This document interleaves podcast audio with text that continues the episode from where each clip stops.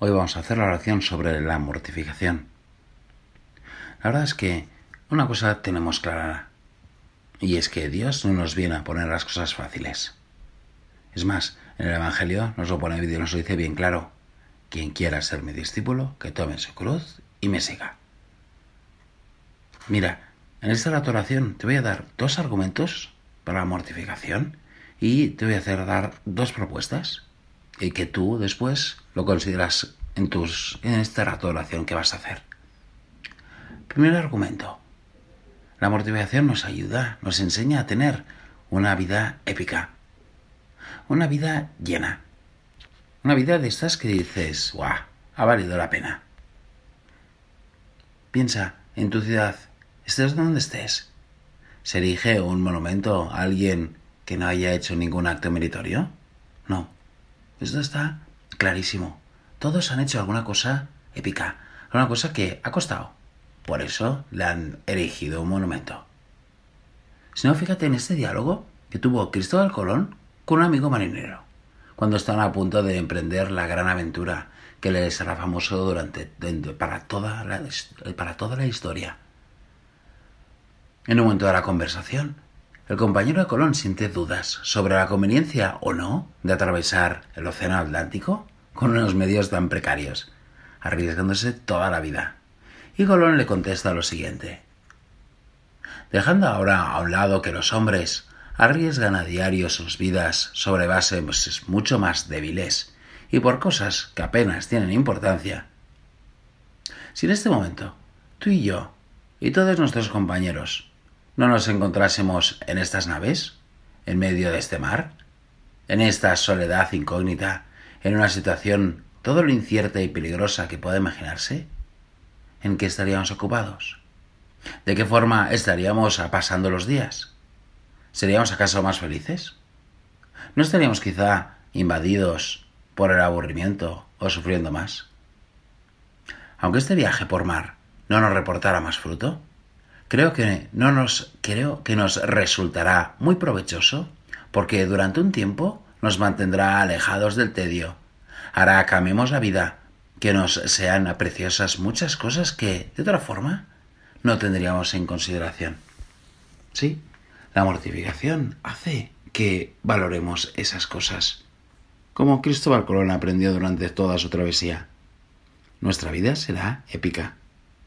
En segundo lugar, la mortificación te enseña a tener carácter.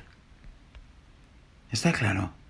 Mira, esta es una cita de un santo anterior, San Gregorio Magno, con un sentido común aplastante. Dice, hay algunos que quieren ser humildes, pero sin ser despreciados. Quieren contentarse con lo que tienen, pero sin pasar necesidad. Ser castos, pero sin mortificar su cuerpo ser pacientes, pero sin que nadie los ultraje. Cuando tratan de adquirir virtudes, pero rehuyen los trabajos que las virtudes llevan consigo, es como si no queriendo saber nada de los combates en el campo de batalla, quisieran ganar la guerra viviendo cómodamente en la ciudad. Tú y yo, sin mortificación, ¿cómo vamos a demostrar coraje? ¿Cómo vamos a poder describir nuestro carácter si no tenemos un mínimo sentido de mortificación, algo por lo que luchar. Hay uno que sí que cree en nosotros, es Jesús, y cree en nosotros colgado ahí en la cruz. Nos está diciendo, sí, vale la pena. Esos son los dos argumentos, la épica y el carácter. Ahora, vamos a por las dos propuestas. En primer lugar, empieza por el hoy. Empieza así por lo que tengas a mano ¿Qué es lo que justamente seguramente es lo que Dios te pida. Mira esta cita tan corta de San Francisco de Asís. Empieza haciendo lo necesario, después lo posible, y de repente te encontrarás haciendo lo imposible. ¿Cómo empezar? Pues haciendo lo necesario. Y haciendo lo necesario lo verás en tus ratos de oración. Ahí verás qué cosas son necesarias. Y en segundo lugar, una segunda propuesta, que detrás de cada mortificación pongas un motivo. Si no tienes un porqué, te olvidarás. Dirás, ay, sí, es verdad, tenía este sacrificio. Y me he olvidado. Sí, me he olvidado. ¿Por qué? Porque nos falta ese motivo de amor. Esta vez te cito a San Agustín. Cuando se pregunta si algún hombre es bueno, no se averigua qué crea, qué cree o espera, sino qué es lo que ama. Porque quien ama rectamente, sin duda alguna, también rectamente cree y espera. Pero el que no ama, en mano cree, aunque sea verdad lo que cree. Por tanto, esa es la fe de Cristo, que encarece al apóstol, la que actúa por la caridad. Tú pon un motivo de caridad detrás de cada, detrás de cada mortificación y ya verás que saldrá.